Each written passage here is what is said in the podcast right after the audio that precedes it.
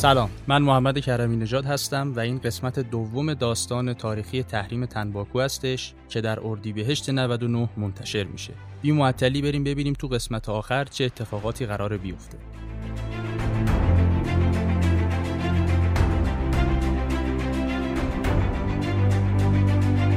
تو قسمت قبل گفتیم شاه که قرارداد رژی رو امضا کرد و از اون طرف هم مردم فهمیدن چه کلاه گشادی سرشون رفته تصمیم گرفتن یه حرکتی بزنن. اول رفتن پیش ناصرالدین شاه که بیخیال قرارداد بشه.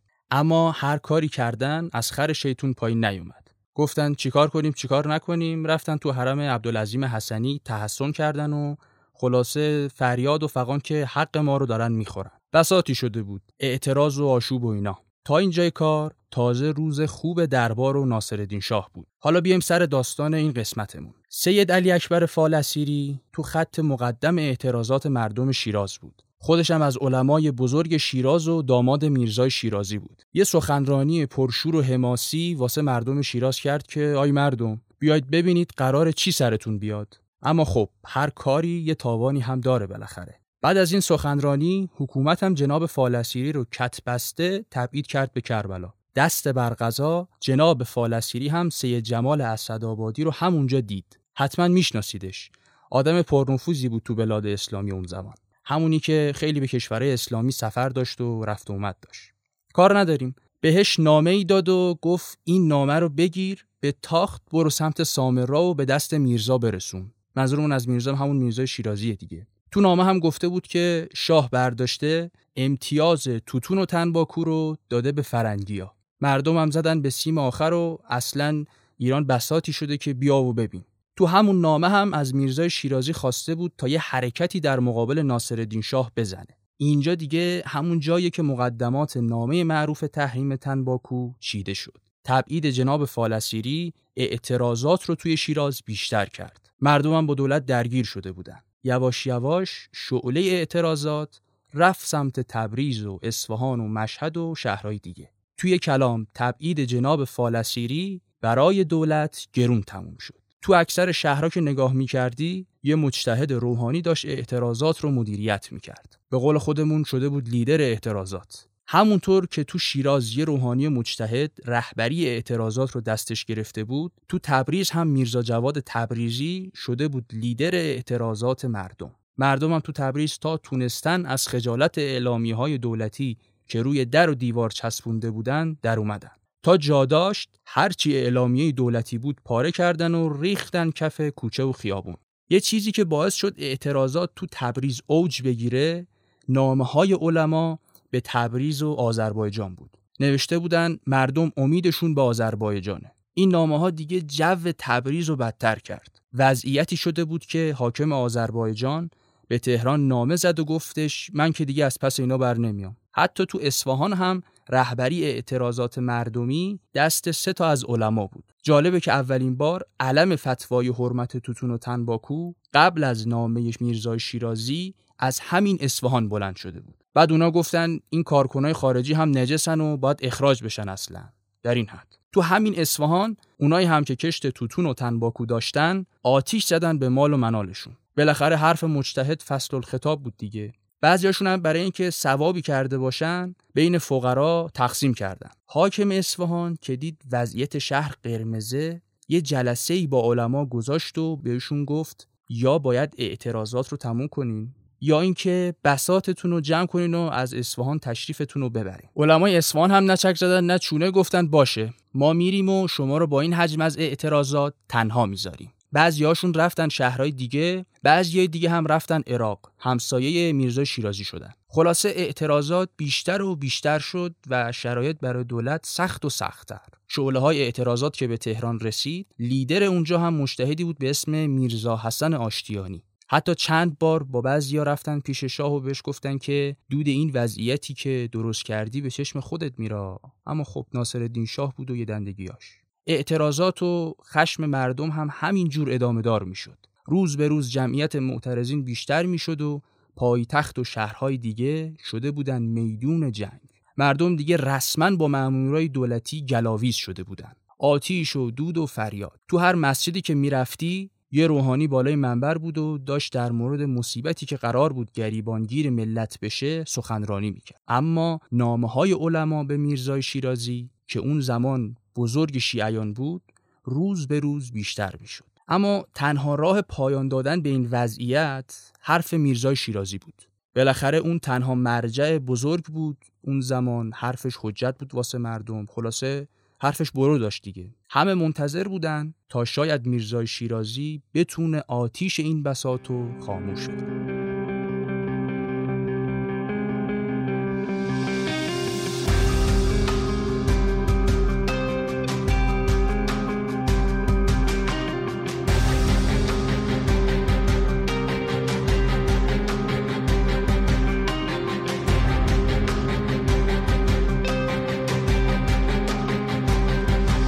اینجاست که دیگه داستان ما با یه فتوا بیخ پیدا می‌کنه. سال 1308 قمری بود. میرزا شیرازی بعد از اینکه از اوضاع و احوال مملکت اطلاع پیدا کرده بود تصمیم گرفت از عراق یه تلگرافی به ناصرالدین شاه بزنه. تو نامه در مورد قرارداد و مشکلات و معایبش گفته بود. شاه هم بالاخره شاه بود دیگه.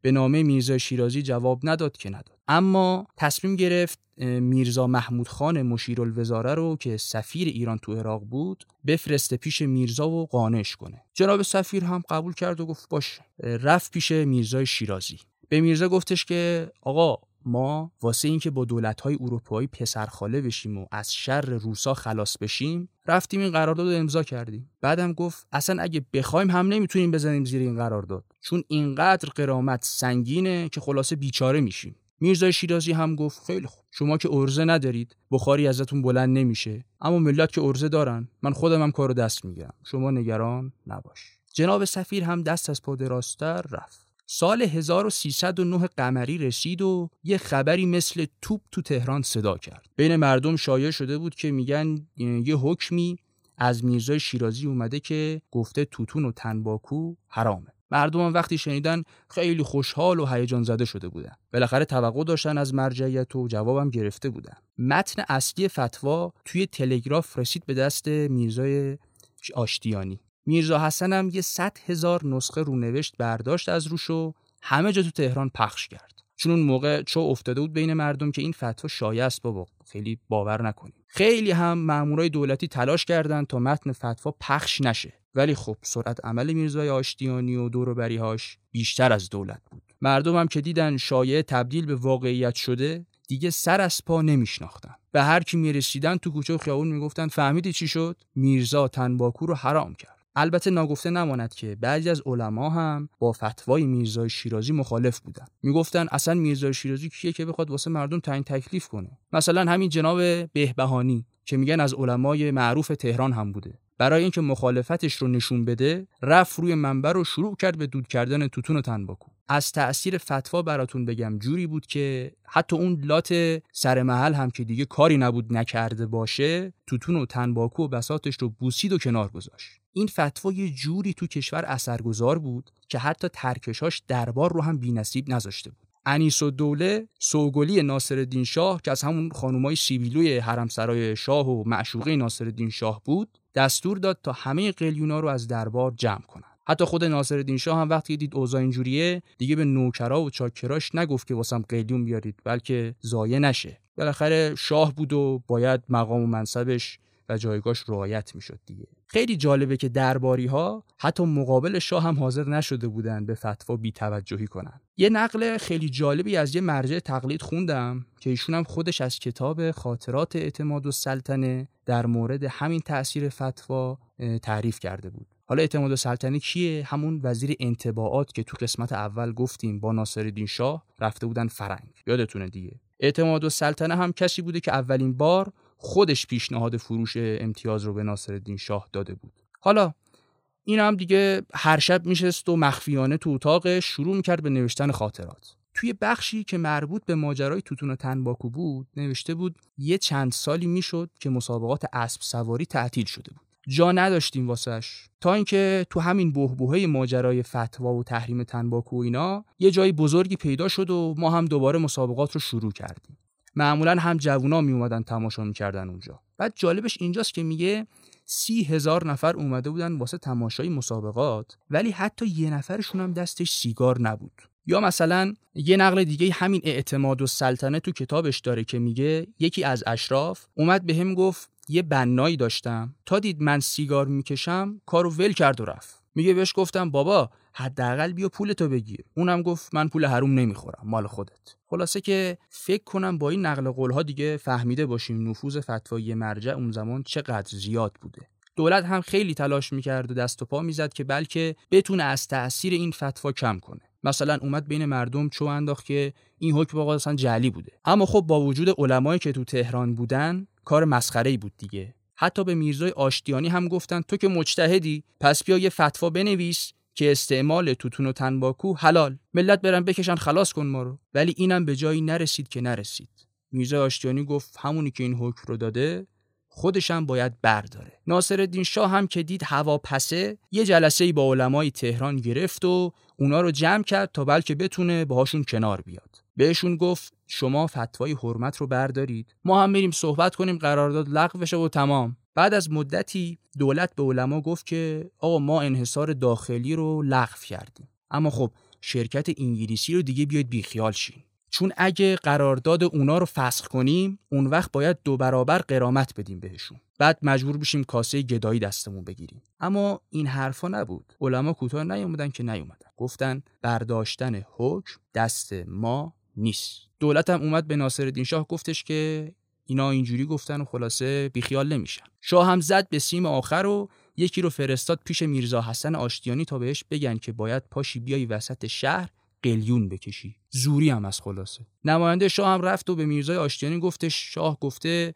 بیا وسط شهر رو قلیون بکش همه ببینن. اینو که گفت جناب تبا تبایی بغل دست میرزای آشتیانی ایستاده بود. گفتن این حرف همانا و عصبانیت جناب تبا تبایی همانا. بلافاصله جواب داد که شاه خیلی بیجا کرده غلط کرده و این حرفا. خیلی عصبانی شد از اون حرف. این کارم دوای درمون ناصرالدین شاه نشد که نشد. ولی بعدش ناصرالدین شاه به میرزای آشتیانی گفت بسات تو جمع می‌کنی و از تهرون خدافز آشتیانی هم نگذاشت نبرداشت یک راست رفت تا مهیای سفر بشه. اما خب مردم اجازه ندادن میرزای آشتیانی از تهرون خارج بشه و در خونش تحسن کردن. بعد از همه این کش و قوس ها شیخ فضلالله نوری برداشت یه نامه به میرزای شیرازی نوشت و بهش گفت دیگه همه چی تموم شده حالا شما هم کوتاه بیا دیگه. اما میرزای شیرازی به جناب آشتیانی نامه زد تا ببینه اونجا اوضاع از چه قراره. تو نامه هم میرزای شیرازی نوشت تا وقتی که اصل قرارداد رو نگرفتن حکم سر جای خودش. مردم صبح بیدار شدن دیدن عجب. رو در و دیوار اعلامیه زدن که علما گفتن آقا روز دوشنبه آماده باشید که بریم جهاد و تومار دربار رو در هم بپیچیم. خبر جهاد مردم فوری به گوش ناصرالدین شاه رسید. سفرای خارجی هم اومدن پیشش گفتن آقا ما انگار تو دلمون دارن رخت میشورن. ما به اعتبار تو اومدیم ایران. الان که فاتح خودت هم داره خونده میشه. بالاخره ناصرالدین شاه که ترس سفرای خارجی رو دید خودش هم ترسید. دید انگار شوخی شوخی داره جدی میشه. الان دیگه شرایط جوریه که توپ تو زمین ناصرالدین شاهه. اومدن پیش علما گفتن آقا چه کاریه؟ میریم قرارداد رو لغو می‌کنیم. حالا چرا عصبانی میشین؟ بیاید بیخیال جهاد شید اصلا. بالاخره فشارها و اعتراضات به دربار جواب داد. شاه یه نامه نوشت و گفتش امتیازی که به انگلیسی ها داده بودن رسما لغو شد. نامه هم داد ببرن بین مردم پخش کنن. بعد از اینکه آقایان علما دیدن شاه از خر شیطون پایین اومده هر کدوم برداشتن تلگرافی برای میرزای شیرازی فرستادن تا فتوای حرمتش رو لغو کنه. بعد از لغو این قرارداد دولت ایران هم خیلی ضرر کرد دیگه. تو این ماجرا درسته که قدرت فتوا و تأثیر اعتقادات دینی بین مردم نشون داده شد. اما خب دولت و حکومت به قول قدیمیا هم کتکه رو خورد هم پیازه رو. حالا جالبه که بعد از این ماجرا هم همون امتیاز توتون و تنباکو رو بی سر و صدا دو دستی تقدیم دولت فخیمه فرانسه کردن. واسه بستن دهن بعضیا هم یه چند نفر رو جمع کردن تو دربار رو براشون یه مقداری از طرف دولت مقرری تعیین کردن. اما ماجرای تحریم تنباکو قدرت فتوای مرجعیت شیعه رو بین مردم به انگلیسی ها نشون داد. به خاطر همینم دیگه این دفعه راهشو یاد گرفته بودن و اول از خجالت همون بعضیا با لیرهای انگلیسی در می اومدن. بعد وارد عمل می شدن. یه چیزی که واقعا سواله اینه که خب چرا این امتیاز رو به فرانسه دادن و اصلا چرا جلوش گرفته نشد؟ اجنبی که شاخ و دوم نداره. ولی این ماجراها نشون داد که واقعا دین تو جامعه اون روز ایران یه جایگاه تاپ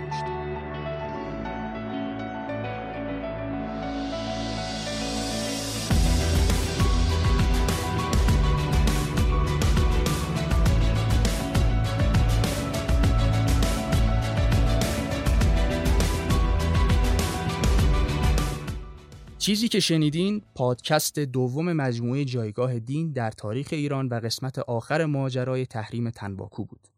امیدوارم تونسته باشم به خوبی این ماجرا رو براتون روایت کرده باشم. بعد از هر اپیزود هم اطلاعات بیشتر اون موضوع رو در کانال تلگراممون قرار میدیم. آدرس کانال هم تو جزئیات پادکست هست می‌ذاریم. از امیر عباس آذرحزین بابت طراحی پوسترها خیلی ممنونم. یه تشکر ویژه هم کنم از دوست خوب و همراه امین شوشتری عزیز که صدا برداری کار رو بر عهده داشت. دمشونم گرم. جمعه بعد منتظر ما باشید با اپیزودی از مجموعه علم و دین. اینم بگم که هر سوالی داشته باشین فقط کافی اون پایین برامون کامنت بزنید ممنونم از همراهیتون.